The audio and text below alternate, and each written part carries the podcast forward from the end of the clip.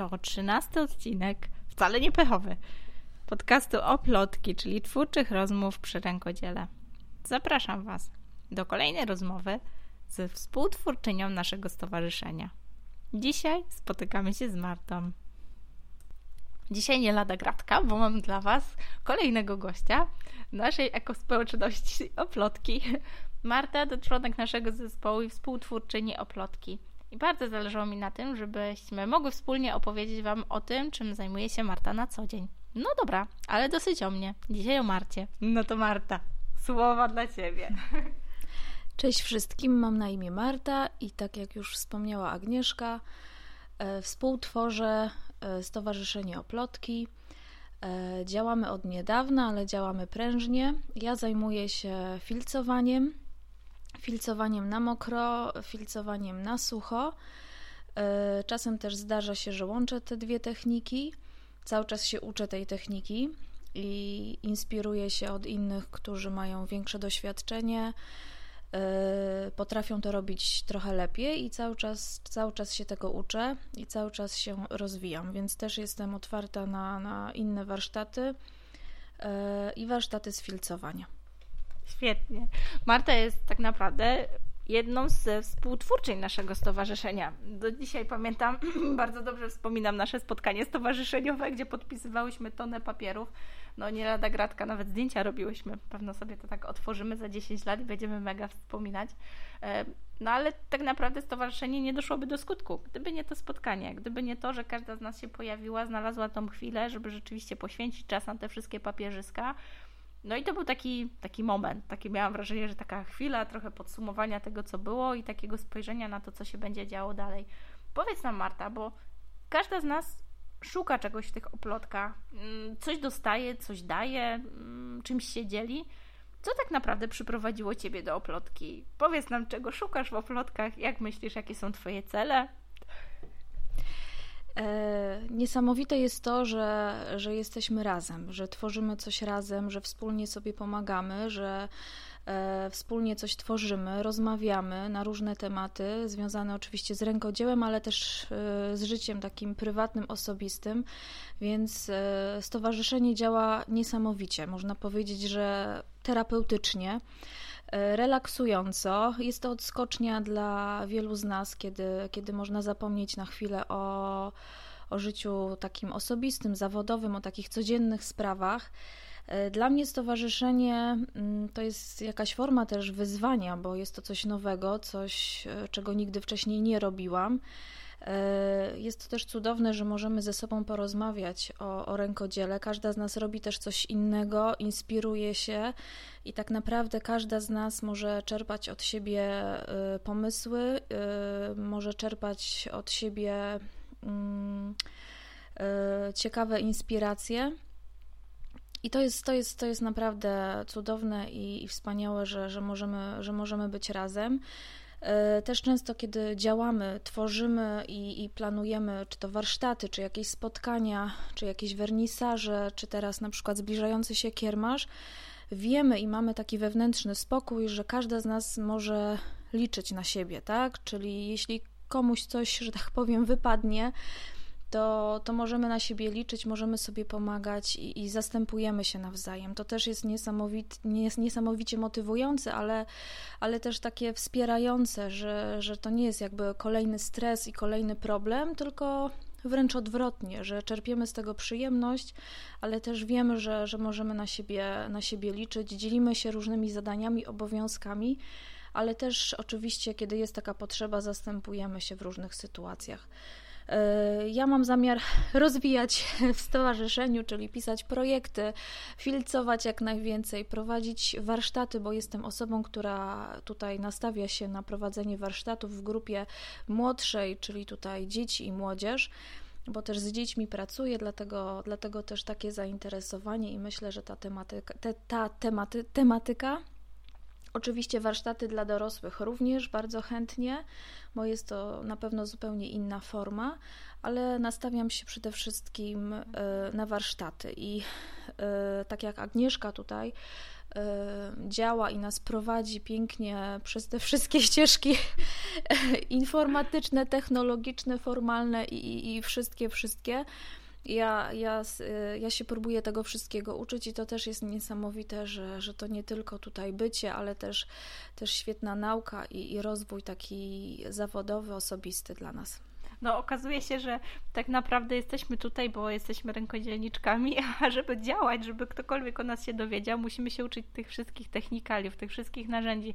Ja też uważałam siebie za osobę nietechniczną, a teraz okazuje się, że po prostu tak jak Marta mówi, że to ja Wam gdzieś przekazuję tą pałeczkę. Ja sama też nie jestem takim mózgiem, ja też się tego uczę od mądrzejszych od siebie, ale okazuje się, że to, że robimy to razem i rzeczywiście ktoś kogoś może czasem zmienić, no bo no umówmy się, każdy ma te momenty zwątpienia, że po prostu ileż można uczyć się kolejnego programu czy aplikacji, żeby to wszystko nam działało, to rzeczywiście pomaga. No, śmieję się, że często sobie tak porównuję te, te, nasze oplotki do takiego biegu na 400 metrów, że można go przebiec samemu, ale nigdy ten czas nie będzie tak, e, tak e, efektywny czy tak e, fajny, jak to, kiedy to biegnie sztafeta i możemy sobie tą pałeczkę przekazywać i no tego czasu nie da się pobić. To jest zawsze szybciej niż bieg indywidualny na 400 metrów. Zawsze te 4 razy 100 jest o wiele lepszym czasem. I mam wrażenie, że trochę tak to u nas działa, bo bardzo długo myślałam o plotkach i oplotki zrodziły się w momencie, kiedy ja sama chciałam odpocząć od dzieci. I mam wrażenie, że teraz oplotki zatoczyły koło, bo właśnie tak jak Marta mówi, Marta prowadzi, e, właściwie Marta jest taką naszą głową zajęć dla dzieci. Marta właśnie organizuje to wszystko, też bogata oferta dla przedszkoli, e, no ale też dla osób indywidualnych, czy nawet rodziców z dziećmi, bo filcowanie to też jest taka bardzo wdzięczna technika, gdzie przy jednym stole mogą pracować ludzie po prostu na zupełnie różnych poziomach zaawansowania, czy w zupełnie różnym wieku. Mm, okazuje się, że oplotki robią te rzeczy dla dzieci i cały czas wydawało mi się, że to jest takie trochę nierealne, no bo na początku to były warsztaty, żeby od tych dzieci odpocząć, wyjść z domu, zostawić dzieci z mężem i pobyć w takim kobiecym kręgu, a teraz okazuje się, że to rękodzieło może równie dobrze łączyć te, te nasze pokolenia. No i oczywiście nie byłabym sobą, jakby Marty nie pociągnęła troszeczkę za język e, i, i nie dopytała o to filcowanie, bo to też jest tak, że to filcowanie wzięło się skądś. Jak to było u Ciebie? Jak trafiłaś na tą technikę? Um tak naprawdę przez przypadek, ale też przez pracę. Tak na moje, mój kierunek, moje wykształcenie nie jest stricte związane z pracą z dziećmi, ale życie się tak ułożyło, potoczyło, że, że jednak znalazłam się w przedszkolu. W cudownym przedszkolu, w cudownym miejscu, gdzie wielu rzeczy się nauczyłam i nauczyłam się tam między innymi od koleżanki, od koleżanek, potem już e, również e, właśnie tej techniki. Tam pojawiły się pierwsze warsztaty, na które chętnie, chętnie chodziłam i tam uczyłam się właśnie tego filcowania. Zaczęło się od filcowania na, na, na mokro, potem na sucho, yy, potem prezenty w formie właśnie warsztatów i, i to mnie zaciekawiło i tak naprawdę to filcowanie yy, wykorzystywałam w pracy. W pracy z dziećmi, kiedy, kiedy robiłyśmy jakieś proste, podstawowe elementy i filcowałyśmy z dziećmi, ale też filcowałyśmy rzeczy, które, które potem stawały się prezentem dla dzieci, stawały się zabawką dla dzieci, jakąś pomocą dydaktyczną. I tak okazało się, że, że filcowanie jest nie tylko jakąś tam formą pasji, rękodzieła, którą, którą mogę, mogę się zajmować na przykład po pracy, ale też mogę się nią zajmować w pracy i niesamowicie, niesamowicie pomogła mi w tej pracy tworzenie różnych maskotek, e, sylwet, e, postaci, które, które, są, które stają się bohaterami bajek, e, świetnie współgrają i świetnie, świetnie pomagają w tworzeniu dla dzieci teatrzyków bajek, gdzie przedstawiana historia w formie formie obrazowej, formie teatrzyku jest, jest czymś ciekawym, interesującym. Szczególnie, że jest to materiał nietypowy, inny, wyjątkowy, co oczywiście pozwala zaciekawić, zainteresować dzieci. E, jest to sprawdzone oczywiście, no ponieważ tak. pracuję w przedszkolu, więc, e, więc jest to sprawdzone i, i, i wiem, że dzieciakom się to bardzo podoba. Chętnie tego słuchają, co się dzieje po takich teatrzykach? Po takich teatrzykach, kiedy oczywiście odbywa się to regularnie, kiedy odbywa się to w sposób systematyczny, dzieci same zaczynają tworzyć teatrzyki i to właśnie o to w tym wszystkim chodzi. I dla mnie jest to cudowne, że ja to rękodzieło mogę też łączyć z życiem takim zawodowym i, i, i z pracą. I na pewno tak też, e, tak też będę dalej to kontynuować i prowadzić i rozwijać się w tej technice. No właśnie, bo rzeczywiście jest tak, że mamy coraz więcej ciekawych książek. No bardzo dużo tych skandynawskich zaczyna trafiać na nasz rynek w świetnych przekładach, pięknych ilustracjach. No i o ile takiego pucia możemy spokojnie gdzieś dostać maskotkę i, gdzieś przedłużać tą zabawę książką na właśnie teatrzyk, czy jakieś dodatkowe wspomaganie tego, co ma dać ta książka, no bo jednak pucio gdzieś tam działa bardzo mocno logopedycznie. O tyle bardzo wiele fajnych książek nie ma takich maskotek i to filcowanie rzeczywiście daje takie narzędzie i możliwość prostą dosyć techniką tworzenia takich maskotek, bo e, wiem, że bardzo dużo uczestników tak jakby patrzy na te Marty prace i, i po prostu, Boże, jakie cudo, świetne, a później są bardzo mile zaskoczeni, zaskoczeni że po takim warsztacie też są w stanie y, zrobić coś takiego. Filcowanie jest o tyle ciekawą techniką, że y, no oczywiście wymaga jakiejś nauki techniki, ale też y, pokazuje troszeczkę nas y, przez ten pryzmat cierpliwości poświęconej danej pracy, że to nie jest kwestia mm, fizyki kwantowej i super zaawansowanych umiejętności, tylko właśnie takiego poświęcenia czasu, uwagi, aby stworzyć taką pracę. Więc możemy chyba śmiało powiedzieć, że taka mama czy tata, czy nawet ciut starsze dziecko jest w stanie stworzyć taką maskotkę techniką filcowania zupełnie od podstaw, tak? To nie jest tak trudne, na przykład myślę sobie o szydełkowaniu, no stworzenie, nie wiem, maskotki szydełkowej, no to rzeczywiście już jest wzór, to już jest bardzo duża wyobraźnia przestrzenna, ale filcowanie myślę, że przy takiej odrobinie cierpliwości już jakąś namiastkę koloru choćby, kształtu, jesteśmy w stanie stworzyć takie maskotki, prawda? Tak, e, filcowanie na sucho jest techniką trudniejszą z uwagi na to, że używamy do tego specjalnej igły do filcowania. Ta igła jest e, bardzo ostra dla, każdy, dla każdego, niezależnie od wieku. Mhm. E, dlatego często filcowanie na sucho wprowadza się w szkole podstawowej, ponieważ dzieci w wieku przedszkolnym są po prostu jeszcze za małe i mogłyby się po prostu zrazić do tej techniki, y, kiedy no tak. przez przypadek y, palec spotka się z igłą albo igła z palcem. w każdym razie no jest to technika oczywiście niewskazana i, i niepolecana w, w przedszkolu, natomiast filcowanie na mokro jak najbardziej, ponieważ niesamowicie rozwijamy tutaj motorykę małą dzieci, gdzie dziecko pracując z, z wełną, z wodą i mydłem, może, może stworzyć coś swojego, bo to, bo to w tym wszystkim o to chodzi, tak? To nie chodzi o, o estetykę, to nie chodzi o, o to, żeby to było coś pięknego, ale chodzi o to, że stworzyłem, stworzyłam to sama. Yy, nastawiamy teraz rozwój dziecka na samodzielność, na, na, na kreatywność, twórczość, więc, więc pozwalajmy dzieciom też na, na takie na takie tworzenie, tworzenie samodzielne, dając proste materiały, proste, prostą, pokazując prostą technikę. E, dzieci mają z tego, z tego mnóstwo frajdy i też chętnie wracają do tego. E, natomiast mówię, każdy może się tego nauczyć. Jest to technika tak naprawdę dla każdego i dla małych, i dla dużych. E, każdy może to zrobić na swoim poziomie, to nie musi być profesjonalne, bo, bo nie ma czegoś takiego. Każda, mhm. każda, każda stworzona y, rzecz, każda, każdy stworzony przedmiot jest czymś indywidualnym, wyjątkowym, tak? Y, dziecko nawet jeśli z kuleczki zrobi naleśnika, no to jakby też nie ma problemu, bo tak. dla niego to będzie cudowna kuleczka i będzie się cieszyło, że, że, że taka, taka forma, że, że, że zrobiłam, zrobiłem to sam.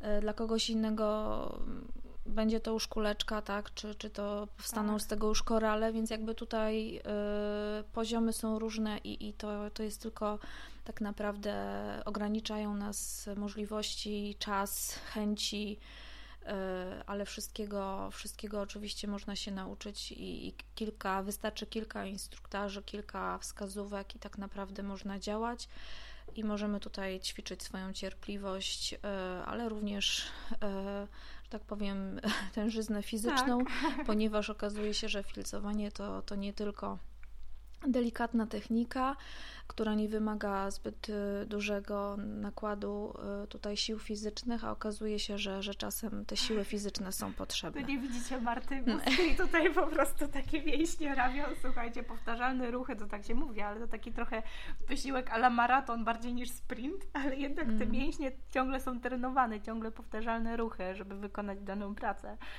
Super, jak wspominałaś o tych rzeczach właśnie, że, że też filcowanie właśnie pomaga Ci w pracy, bo my tak naprawdę też właśnie to, co mówiłyśmy, że oplotki zatoczyły koło i znowu trafiły do dzieci, e, okazuje się, że świetnie, e, świetnie jakby w ramach stowarzyszenia wraz z koleżankami, no bo to też jest tak, że jakby grupą, że możecie sobie pomagać, ale Marta realizuje takie programy dla przedszkolaków i wiecie, jak dla mnie to, to jest fizyka kwantowa. Ogarnięcie 25 dzieciaków naraz i to w takim, w takim powiedzmy stanie, że one tam się nie zabijają jeden przez drugiego. Ja do dzisiaj pamiętam, jak Marta pierwszy raz nas odwiedziła i e, dwa moje bajtle po prostu siadły przy stole. Marta mówi, to teraz poproszę o mydełko i wodę. Ja już miałam wizję po prostu zalanego salonu i Armagedonu, no, bo znam swoje dzieci. A tu moje dzieci przez ponad godzinę po prostu karnie robiły filcowe kuleczki w ciszy i skupieniu z wywalonymi językami na bok, jak to wiecie, poziom skupienia dziecka. I rzeczywiście tak to wygląda na warsztatach w przedszkolu. Ale do czego zmierzam tym moim długim wywodem? Marta prowadzi zajęcia dla przedszkolaków i też wspominałaś o tym, Marta, że e, właśnie tworzysz takie troszkę swoje scenariusze. Jednak to jest tak, że bardzo dużo jest narzucone z góry, no nie czarujmy się, tak? Gdzieś tam ten, ten system trochę czuwa, ale też jest takie pole do popisu, do tego właśnie, do tej swojej kreatywności w ramach jakichś ram pracy. Może o tym mogłabyś nam troszkę opowiedzieć, bo ja jestem zachwycona tym, co się dzieje na zajęciach dla 25 dzieciaków w każdej grupie. Oczywiście każdy nauczyciel ma ten problem, że podstawa programowa i, i, program, który powinien, który musi czasem realizować, to wszystko jest oczywiście ważne, ale w tym wszystkim należy pamiętać o, o takich potrzebach indywidualnych dzieci i grupy. E, ja pracuję z taką grupą, która jest niesamowicie twórcza, która potrzebuje takiej swobody wykazania się w różnych dziedzinach i oni tego potrzebują. I ja to po, po dwóch latach pracy z, z tą grupą wiem, że, że, tak, że tak to działa, że oni tak działają, że oni tak funkcjonują. I y, potrzebują też takiej odmienności. I jeśli kochają teatry, jeśli kochają teatrzyki, jeśli kochają bajki, kochają książki, to ja im to daję. Jakby nie ograniczam się do tego, że teraz musimy zrealizować ten punkt z podstawy i koniec kropka.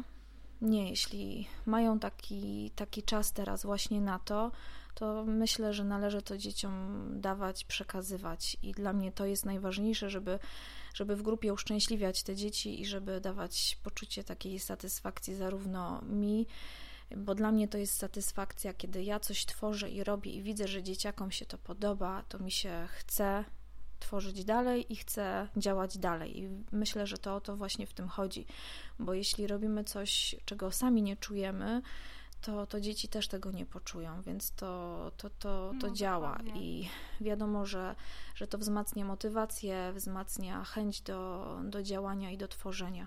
I to jest, to jest niesamowite, tak? No mówię, te, te teatrzyki za pomocą tych filcowych kukiełek, laleczek, sylwet tak. postaci sprawdziły się rewelacyjnie.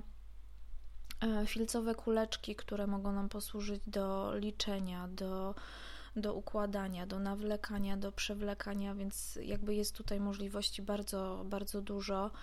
E, możemy tworzyć obrazy z dziećmi za pomocą hmm. takiej wełny, tworzyć pory roku, tworzyć e, tęcze. No mówię, możliwości jest naprawdę bardzo, tak. bardzo dużo, a jest to taka wyciszająca praca e, dająca dzieciom satysfakcję, efekt końcowy jest świetny, ale też pokazuje dzieciom, że każda praca, niezależnie od tego, co robimy, czy to jest rękodzieło, czy to jest zadanie e, związane z językiem polskim, czy z jakąkolwiek inną dziedziną, że to jest jakiś proces, tak. że to nie tworzy się coś od razu, jakby też dzieciom należy to pokazywać, bo my dorośli też mamy poziom, mamy też problem z, z, z czekaniem, tak, z, że, że, że szyb, bardzo często lubimy, żeby to było szybko, żeby to było tu i teraz, żeby to było natychmiast, ale też właśnie no nie o to, nie o to w tym chodzi, tak, że, no tak. że wiadomo, że żeby osiągnąć jakiś cel, to też jest jakiś proces, ale też ważne, żeby ten proces był ciekawy, przyjemny, a nie żmudny, męczący. No I, tak. I myślę, że to rękodzieło też fajnie, fajnie nam to pokazuje, że, że dzieci oczywiście uzyskują jakiś efekt końcowy, ale tak. wiedzą, że muszą, muszą popracować, tak? Że, że to nie chodzi o to. Oczywiście, jeśli nie mają ochoty w danym momencie pracować dalej, taką pracę odkładamy i wracamy do tego następnego dnia czy w następnym tygodniu jakby to też jest taka no możliwość tak. tej techniki, że tutaj nie musimy tej pracy skończyć y, jednego dnia w, w czasie jednych zajęć tam lekcyjnych czy zajęć dydaktycznych, tak? Ta praca może być też procesem, który może trwać pół, tak. pół roku, może trwać miesiąc, może trwać tydzień. To wszystko od nas zależy, ale to też wzmacnia relacje w grupie, i też uczy te, te, te, te, dzieci i nas samych, że, że, to, że wszystko tak naprawdę to jest jakiś proces, tak? To są etapy, do których, y, które doprowadzają nas do osiągnięcia jakiegoś celu. Zamyśliłam się, bo tak odniosłam to od razu w kontekście jakby naszej działalności, bo to jest tak, że, że te nasze oplotki to też to jest trochę taka praca filcowa. że też mam takie momenty zmęczenia, zwłaszcza teraz, listopad, grudzień, to jest taki czas. Po prostu nie dość, że zmęczenia, to jeszcze taka pora, kiedy nie chce się spod kołdry wyjść. I to też jest tak, że właśnie nie powinniśmy rzucać tego tematu, tej pracy filcowej. My ją tylko odkładamy na jakiś czas, no ona tam podeschnie trochę i tak dalej, ale znowu ją namoczymy, znowu tam będziemy dziergać dalej i w pewnym momencie osiągamy cel, w pewnym momencie ją kończymy. I tak samo z tymi umiejętnościami. Mam takie wrażenie, że, że właśnie tak jak ty pokazujesz, y, jak, jak filcować, to do ciebie wraca w postaci gotowej pracy, zrobionej rączkami tych malutkich dzieci, które no, nigdy byśmy nie podejrzewali o takie po prostu super umiejętności. I trochę u nas też tak jest. Czasami mam wrażenie, że te wszystkie umiejętności, którymi się dzielę, no wiecie, no mogłabym to po prostu schować do kieszeni i korzystać z tego skrzętnie i tam trzaskać biznes, no ale się okazuje, że każda z tych umiejętności, którą puszczam w świat, puszczam do Was dalej i puszczam jeszcze dalej, nie wiem, nawet ten podcast, opuszczanie tej wiedzy dalej, mam wrażenie, że za chwilę ona wraca i to jest ten moment, kiedy my już nie mamy siły, już mamy ochotę to rzucić w choinkę takim niespodziewanym momencie wraca wszystko to, co puściliśmy w świat dalej. I to wraca w taki po prostu z taką zdwojoną siłą, z taką energią i entuzjazmem kogoś, kto dopiero zabiera się za to od początku. I to daje taką niesamowitą motywację. Świetnie też mówiłaś właśnie o tym, e, o tym, że to są takie rzeczy, które uczą nas tej cierpliwości, że mamy wrażenie, że chcemy teraz właśnie, są takie czasy w ogóle, nie? że chcemy wszystko tu i teraz.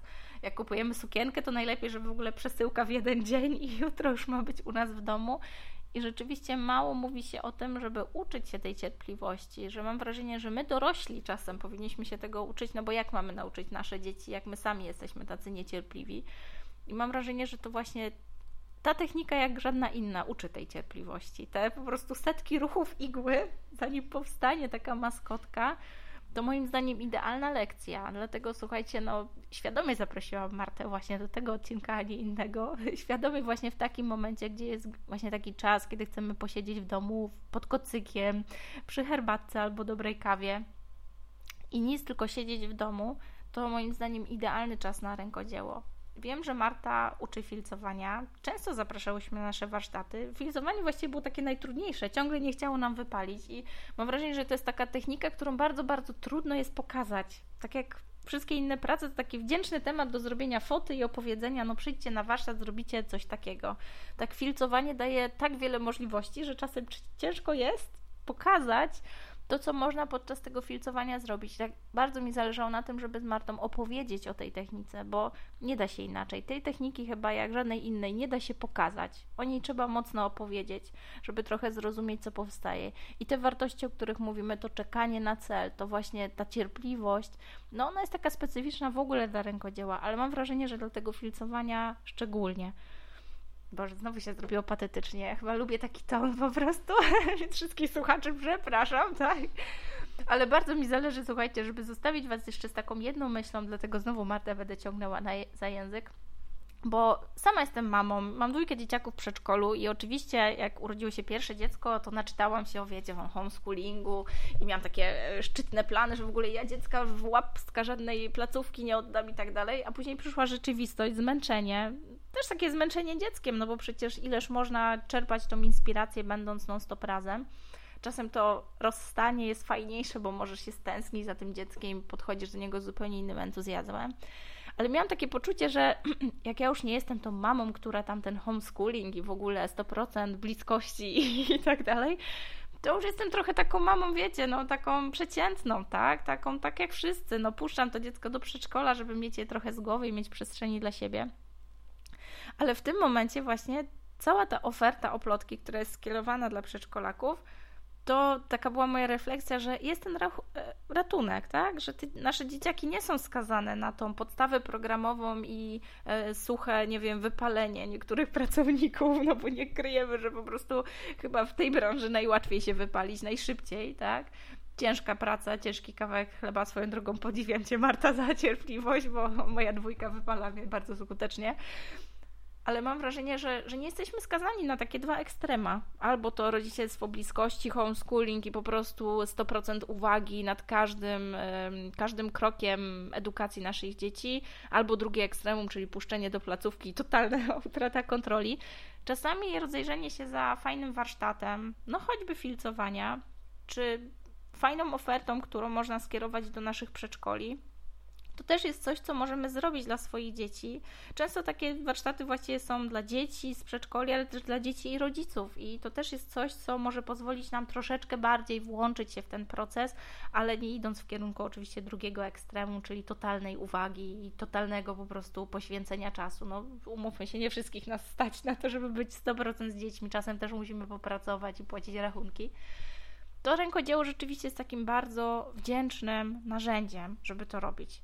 No i Marta, obiecuję Ci, że to już ostatni raz, jak ciągnę Cię za język, bo to też jest tak, że że możemy te dzieci wysłać na warsztat, ale możemy rzeczywiście usiąść z nimi albo spróbować to porobić razem. Opowiedz trochę o tym, co robimy w ramach oplotki, właściwie jak wygląda ta oferta dla przedszkoli i też warsztatów indywidualnych, jak to jest, że rodzice mogą przyjść z dzieciakami, bo rzeczywiście tak jest żeby też opowiedzieć naszym słuchaczom, jakie mają możliwości, niekoniecznie też w naszej ofercie, ale co można z tym rękodziełem zrobić filcowym rękodziełem, żeby podziałać z dziećmi. E, tak jak Agnieszka wspomniała, filcowanie możemy robić indywidualnie, e, możemy robić w grupach większych, mniejszych. E, ja pracując z grupą 25-osobową, E, miałam okazję filcować e, na mokro. Zaczynaliśmy od kuleczek, potem były wałeczki, e, więc jest to do zrobienia. Mm, dzieci 4, 5, 6-letnie świetnie, świetnie można, że tak powiem, ogarnąć grupę i, i, i z nimi wspólnie działać i filcować niezależnie od, od chęci, tak? bo nie każde dzieci, nie wiem, są chętne do pracy, do takich pra wykonywania prac manualnych, tak? Mają do tego prawo, niektóre lubią to bardziej, niektóre mniej, niektóre mają trochę problem z tą motoryką małą i się zniechęcają, ale tak naprawdę każde dziecko y, w tym filcowaniu chętnie weźmie wełnę, wodę i mydło.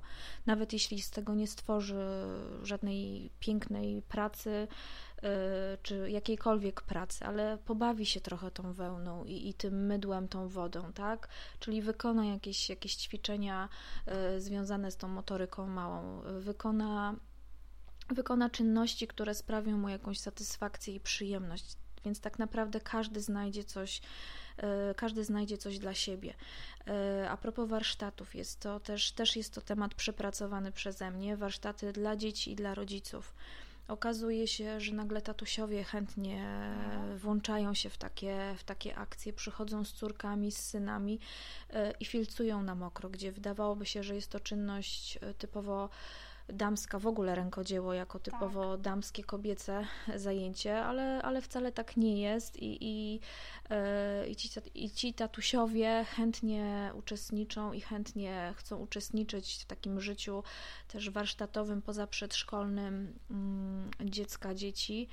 E, więc to jest też taki cudowny widok i, i, satysfakcja, że, że nie tylko kobiety, nie tylko mamy przychodzą z dziećmi na takie warsztaty. I się okazuje, że panowie świetnie sobie radzą i, i mają świetnie rozwiniętą motorykę małą. Tak, I te, niż panie. I te prace wychodzą rzeczywiście świetnie, bo okazuje się, że w tej technice na początku te siły fizyczne nie są tak potrzebne, bo robimy to, zaczynamy delikatnie, deli zaczynamy spokojnie, natomiast potem wkładamy coraz więcej e, siły, energii w wykonywanie filcowych, filcowych prac na mokro.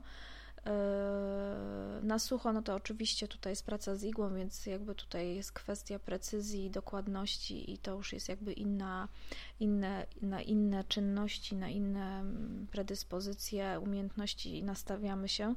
Natomiast, e, natomiast e, ogólnie rzecz biorąc, jest to, jest to rzecz dla, dla każdego, niezależnie od wieku, niezależnie od, od umiejętności i, i w tym wszystkim to jest, e, to jest cudowne. Wiadomo, że dzieci potrzebują jakiejś instrukcji, tak? Jak zaczynamy z dziećmi filcować, czyli omawiamy Y, jeśli robimy to pierwszy raz, co nam będzie potrzebne. Pokazujemy dzieciom różne produkty, też materiały, z których będziemy korzystać. Co jest ważne podczas takich warsztatów, czyli jakby najpierw wprowadzamy dziecko trochę w taki świat zasad i reguł, jak, jak to działa, a dopiero pozwalamy tworzyć już własną, własną pracę. Dzieci też chętnie pytają, proszą też o pomoc, więc jakby to też, też jest y, też jest taka e, taka, takie, tak, jest to też taka cecha, cecha warsztatów, że, że na to też się musimy nastawić, że, że, że gdzieś tam dzieciaczki będą pytać, yy, będą dużo pytać. Yy, jeśli ktoś nie, nie ma doświadczenia z pracy z dziećmi, no to na pewno jest to trudne, bo, bo łatwiej jest prowadzić zajęcia warsztatowe z dziećmi w wieku przedszkolnym, jeśli jeśli ktoś już ma doświadczenie i, i, i wie, jak, jak się z dziećmi pracuje, e, jak rozpocząć takie warsztaty, od czego zacząć, na co zwrócić uwagę. Wiadomo, że zawsze się znajdą dzieci, które no, niekoniecznie będą miały ochotę współpracować i pracować, więc też ważne jest, jak zachęcić taką osobę. Taka osoba zawsze może być pomocnikiem i też będzie miała z tego ogromną satysfakcję podczas, podczas tych warsztatów. E, dzieci też chętnie, jeśli chodzi o warsztaty dla rodziców i dla dzieci, to bardzo, bardzo cieszą się, jeśli mogą coś tworzyć z rodzicami, że to jest takie cudowne, że, że coś powstaje wspólnie i razem. Jest to wspólny czas, kiedy nie tylko ja coś sobie wykonuję, ale mój tata, moja mama też ma też z tego satysfakcję i, i też chętnie chętnie działa i tworzy, więc to jest też takie łączące, mm, takie budujące, że, że, coś możemy, że coś możemy zrobić razem i możemy rozwijać jakieś swoje zainteresowania, e, kształtować umiejętności, więc to wszystko, to wszystko jest bardzo, bardzo potrzebne. I pracując, mówię, z wełną, z wodą, z mydłem, z igłą, mówię, to są proste materiały. Wełna jest, e, jest przyjazna, kolorowa, wszystko jest oczywiście super, jeśli nikt nie jest uczulony na taką no wełnę. Tak, to 100% naturalna wełna, tak. Więc, e, więc to też jakby musimy mieć na uwadze, zaczynając warsztaty, czy to z osobami dorosłymi, czy, czy, czy z dziećmi, więc to, to też trzeba mieć na uwadze, że, że niektóre dzieci niektóre osoby mogą być uczulone. Często się zdarza tak, że nikt nie ma takiej wiedzy, tak, czy jest uczulony, czy, czy też nie, bo nie zna techniki, nigdy nie pracował y, tak blisko i bezpośrednio z, tako, z takim materiałem, natomiast mm, w trakcie warsztatów czasem się okazuje, że, że, że dzieci na przykład no, nie mogą pracować z, tak, mhm. z takim materiałem, więc wtedy tutaj wsparcie osoby prowadzącej jest potrzebne, żeby po prostu pomóc jakby w większym stopniu takiej, takiemu dziecku, żeby każdy mógł wyjść z gotowym materiałem, z gotowym produktem, tak, z warsztatów, bo to też jest bardzo istotne, że niezależnie, to też musimy się na to nastawić, że dzieci mają swoje tempo, pracują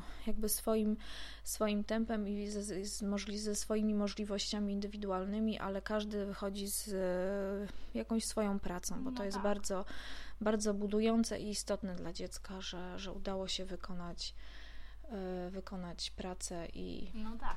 i osiągnęło się ten sukces i takie poczucie zadowolenia, że, że, że, że, że wykonałem, że zrobiłam. No to mamy dodatkowy punkt. W sumie nigdy o tym nie myślałam w, tym, w ten sposób, ale na zakończenie wyłowiłam jeszcze tylko to, że rzeczywiście ten proces wskazywania, że ktoś może być uczulony na wełnę, no bo oczywiście pracujecie na stuprocentowej wełnie, najczęściej to jest taki merynos, jeżeli mhm. ktoś rzeczywiście ma uczulenie, no to jest taki trochę bezpieczny sposób na przekonanie się o tym, że rzeczywiście dziecko ma jakieś uczulenie, bo rzeczywiście pracujemy rączkami, więc ewentualnie te powierzchniowe czy jakieś takie objawowe zdetektowanie tego, że jest takie uczulenie jest w miarę bezpieczne, tak? To jest tak, że ewentualnie dziecko ma zaczerwienioną rączkę tak. albo pojawia się jakaś wysypka i w sumie, jak sobie tak myślę jako mama, no to trochę bezpieczniejszy sposób na wykrycie takiego uczulenia niż to, że nie wiem, dziecko dostało szali, gdzie tam jakaś domieszka wełny merynosa i my teraz szukamy, wiecie, wszystkich przyczyn, nie wiem, co to dziecko zjadło, albo gdzie było, albo co tam w przedszkolu się działo, a czasem się okazuje, że to po prostu uczulenie na wełnę. No, dziwne teraz mamy uczulenia. Niestety nie było tego kiedyś, Dokładnie. mam wrażenie, teraz jest tego masa, więc kolejna korzyść z warsztatów filcowania, można się przypadkiem dowiedzieć o tym, że dziecko ma alergię, dziecko albo dorosłe. Okej, okay, słuchaj Marta, bardzo Ci dziękuję. Nie chcę przeciągać, bo też czeka nas jeszcze drożdżóweczka i kawka. Oczywiście rzadko mm. kiedy mamy okazję, żeby się spotkać i pogadać, ale bardzo zależało mi na tym, żeby podzielić się z innymi tą techniką. Mam wrażenie, że ona nie jest taka popularna. Chyba taki boom na filcowanie był jakiś x lat temu. Mm -hmm, Mam wrażenie, że ta fala znowu przyjdzie i już my zadbamy o to, żeby tak było. Teraz mam wrażenie, że to filcowanie, tkanie jest takie właśnie mocno na fali, ale mam wrażenie, że filcowanie za chwilę będzie jego czas, że to jest tylko kwestia komunikowania tego, jak to wygląda i troszeczkę pokazywania tej techniki, takiej troszeczkę właśnie odłożonej na półkę, a moim zdaniem bardzo, bardzo niesłusznie. Okej, okay. no to co? Słyszymy się w przyszłym tygodniu. Bardzo Ci dziękuję, kochana. Ja również dziękuję i, i może do usłyszenia. No to pa. Pa, pa. Czy to, o czym opowiadam, w jakiś sposób rezonuje z Twoimi wartościami, priorytetami, marzeniami? Jeżeli tak, zasubskrybuj ten podcast, aby nie przegapić kolejnych odcinków. Będę Ci ogromnie wdzięczna za opinię i podzielenie się informacją o tym podcaście ze znajomymi, którym również, mam nadzieję, uprzyjemnić chwilę oddechu od logistyki codzienności.